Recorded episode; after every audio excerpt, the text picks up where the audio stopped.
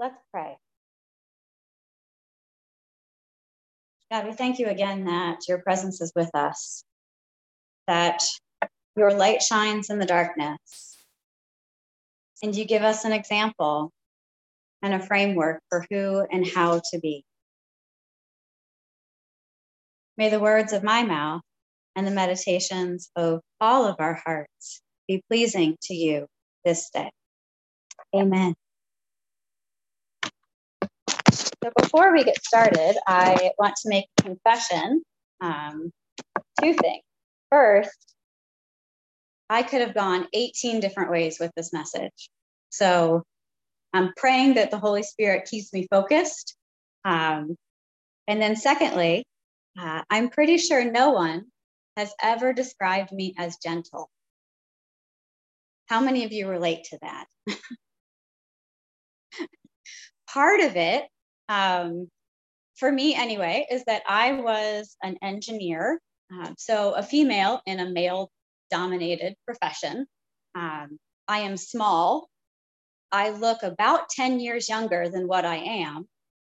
And I generally am taken less seriously than a lot of my counterparts, whether we're talking clergy, engineers, um, because of my stature and potentially gender. I don't know if that was always true. Um, I felt like I had to fight to be heard. And even now, I still do sometimes. Um, and I come from a long line of, of feisty women, um, dating back to the early 1900s, as far as I know. Um, and it's probably like way before that. But I've just heard stories of my great great grandmothers. Um, and so I don't come by gentleness uh, naturally. And I think also in our greater culture, gentleness is not necessarily a character trait that that is uh, appreciated. Um, at least not what we see portrayed in the media right? Like, or on TV. Um, people get ratings uh, for there being fights um, or people having disagreements. Why are there 17,000 different varieties of real housewives? Um, real housewives of Orange County, real housewives of Atlanta, real housewives of, of New York. Um, it's ridiculous. Um, but there's drama there. And they're not generally exhibiting the fruit of the spirit to each other. Um, and so this this is a hard one, um, I think, for a lot of us. So, how many of you know someone who might be described as gentle?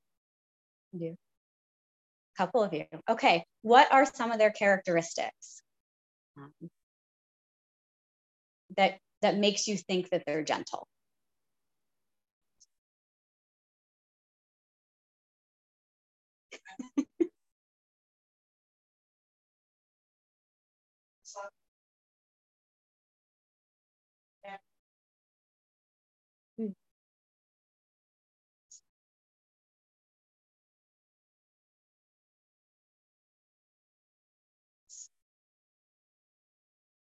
So your dad was soft spoken and didn't anger easily. Um, what was the third one? Oh, he didn't have anything bad to say about people. Mm-hmm.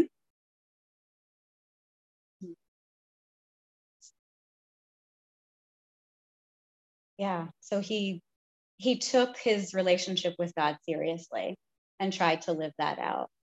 And so part of that came out as gentleness. Awesome. What about you? Katie? I saw your hand raised for knowing someone who's gentle. Hmm.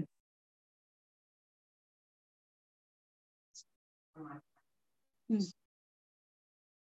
So non-judgmental. Hmm. Mm-hmm. Because when you're non-judgmental, that you don't have anger and you don't have aggression or retaliation, like you were talking about. Mm. Mm, hmm mm. Yes. Yeah. And that's the thing about gentleness is that with gentleness, we do see other fruit of the spirit as part of it. And the same with the others too. Like if you're peaceful, you're probably more gentle than not. Um, and I think for me, gentleness is exhibited when we respond with compassion and love and humility. As I have been doing uh, in looking up these original words in Greek, uh, this one this week is pre ot ace, and that's really slowly said, but it means gentleness, humility, or meekness. And I think humility in the church can also kind of get a bad rap um, because a lot of people, my one friend, she, uh, she has very little tolerance for hypocrisy. And uh, she loves it when people are like, I am so humble, which is not actually being humble, it's being prideful. So she just went through my head on that. But um, humility is one of the, my favorite definitions is knowing knowing ourselves exactly as we are, no more and no less. So it's um, maybe not an objective view of who we are, but it's certainly not swayed by false humility or pridefulness. Uh, it's having an honest view of who we are, our faults and talents. And this kind of gentleness and humility and meekness that Paul is talking about takes a ton of self reflection, um, of self awareness, and the power of the Holy Spirit. It takes intentionality. And so, one of the reasons that I picked this particular chapter, uh, this particular chapter and verses um, is because it it demonstrates uh, how not to be gentle. Um, Luke chapter 9, if you look at it, it has a whole bunch of stuff in it. So this is at the end of the chapter. Uh, and it's, you know, Jesus is sent out people ahead of him to to scout for a place to stay in Samaria. Um, now, if you're not familiar with geography of the Middle East. Uh, Galilee is up here, Jerusalem is down here, and where my microphone is in the middle is Samaria.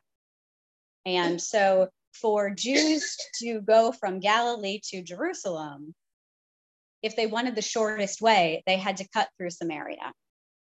And there's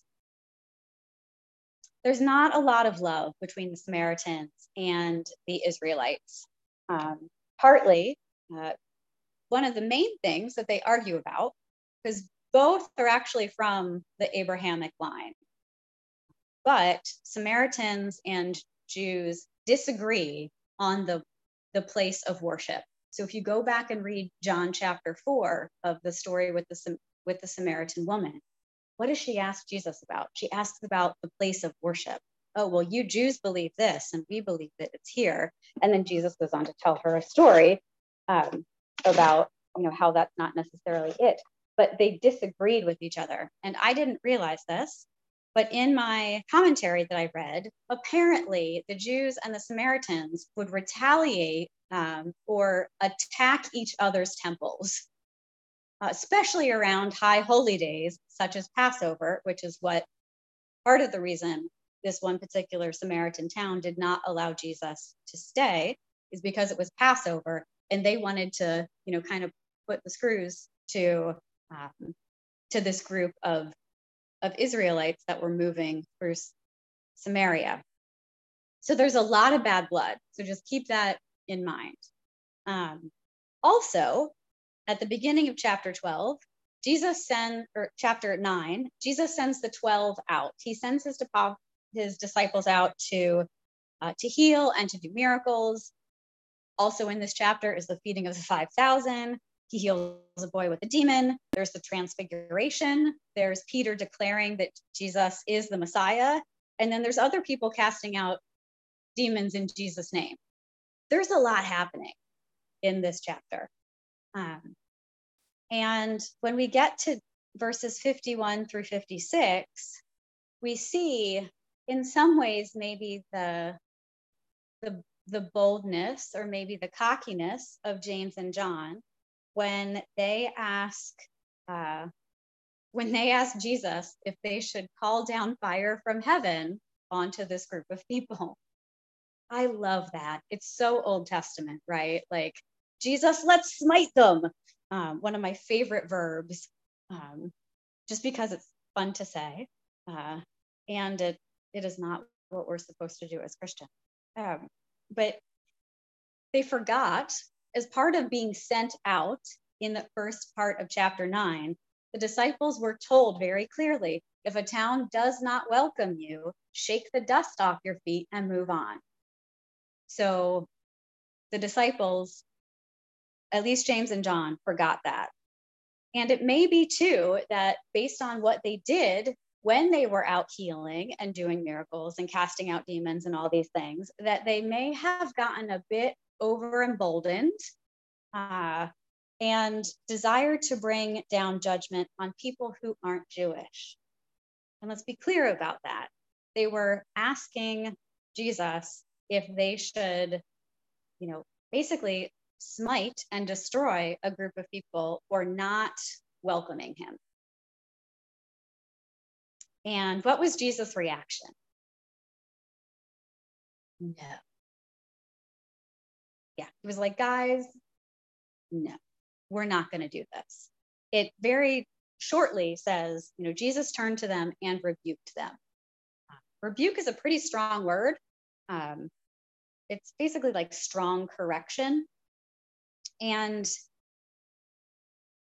and the thing that really strikes me about this is is that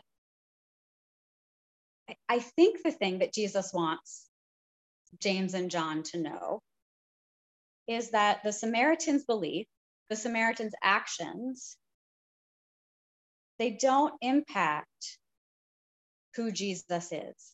Like Jesus does not need to be defended. We can, and Jesus says, we can keep going. We can look for some other place. And I think in, in some ways, James and John's belief of who Jesus is and the power that they had been given caused them to overreach. Like, oh, well, if you don't agree with me, how about we smite you? Sound familiar?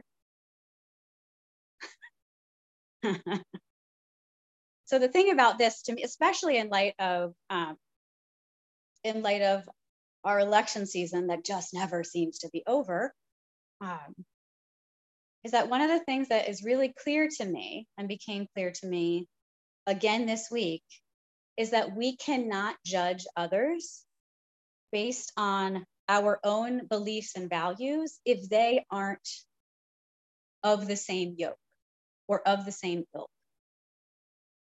Uh, so, for example, on on Wednesday, uh, there were a couple of my Facebook friends who were celebrating uh, the the election results, and they were gloating.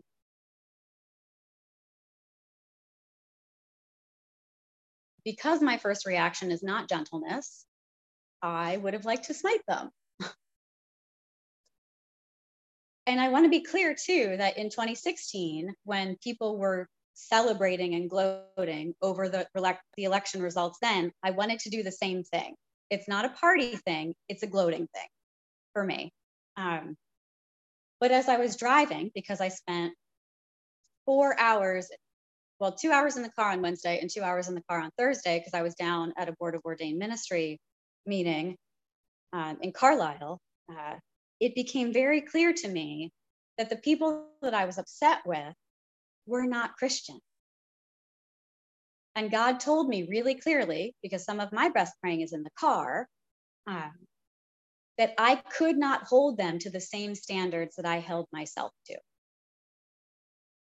Because they don't believe in Jesus as Lord and Savior. That's not their framework.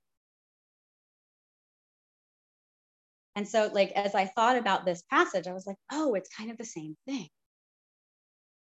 We're not allowed to, you know, wish down um, fire from heaven just because someone disagrees with us. we're called to be gentle. We're called to humility. Like I said a couple weeks ago, we're all wrong about something. Maybe step forward with that foot first. Um, and at least keep. I chose not to respond to any of the Facebook posts that I saw um, because I knew I could not be kind, I could not be gentle, it would not be useful. Um, and so I gave my angst to God. And one of the things that I have uh, prayed off and on, especially over the last five years, is this it's part of a set of releases and affirmations uh, where it says, I now release feeling that other people's beliefs and values threaten mine. Let me repeat that. I now release feeling that other people's beliefs and values threaten mine. And for me, one of the reasons that I can often get angry is because I feel like everybody sometimes should have my beliefs, should, you know, should agree with me. But it's not true necessarily. We're given free will. Um, and someone else's beliefs and values do not threaten my salvation in Christ. Um, if I have a good relationship with God, then really anybody can do whatever they're going to do and it does not affect me. And i would say the same for you all.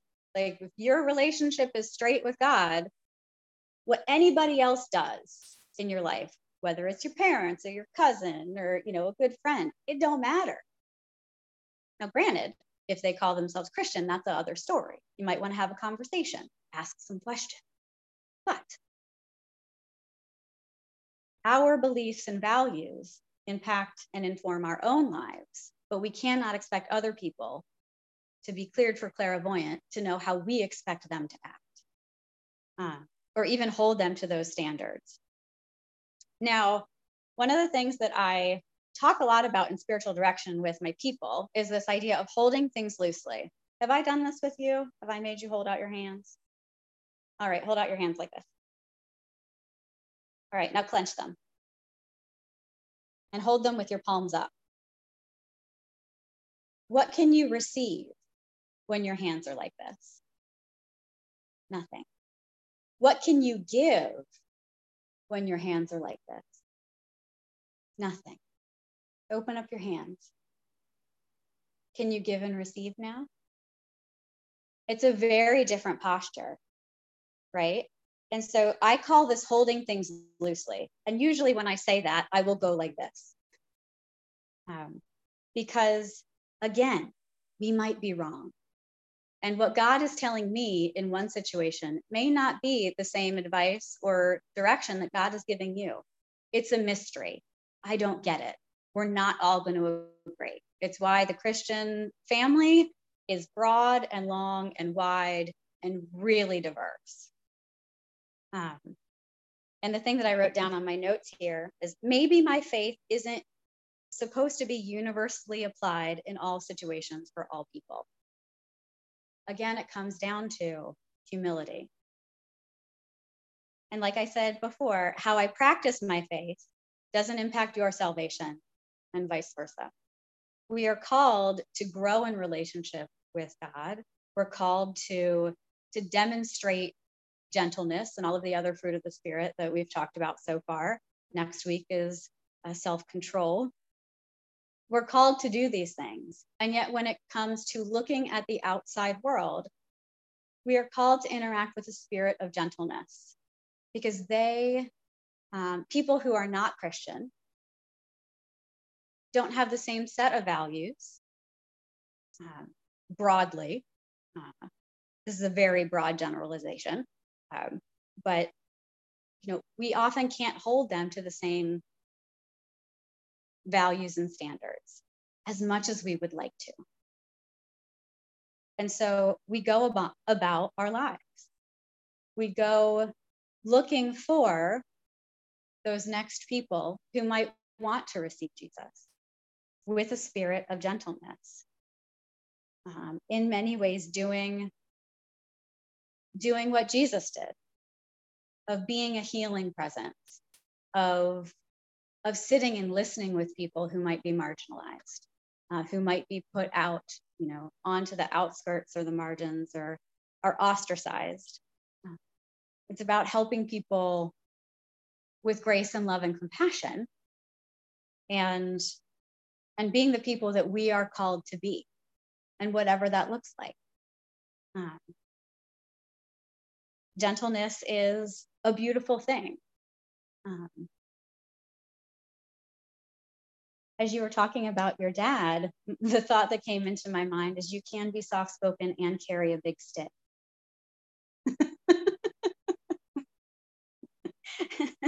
And so that big stick can be our reminder of what we believe and keep us honest. But we're not supposed, we can use it as, you know, as a as a walking stick. We're not maybe supposed to use it to beat other people with it.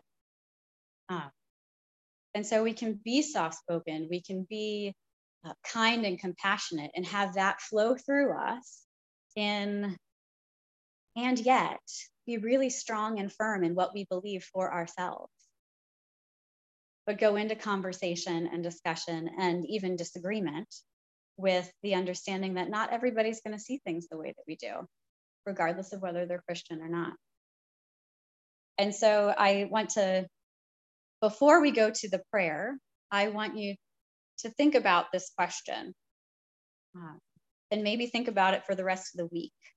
What one, excuse me, what one thing in my life can I change so I can demonstrate more gentleness?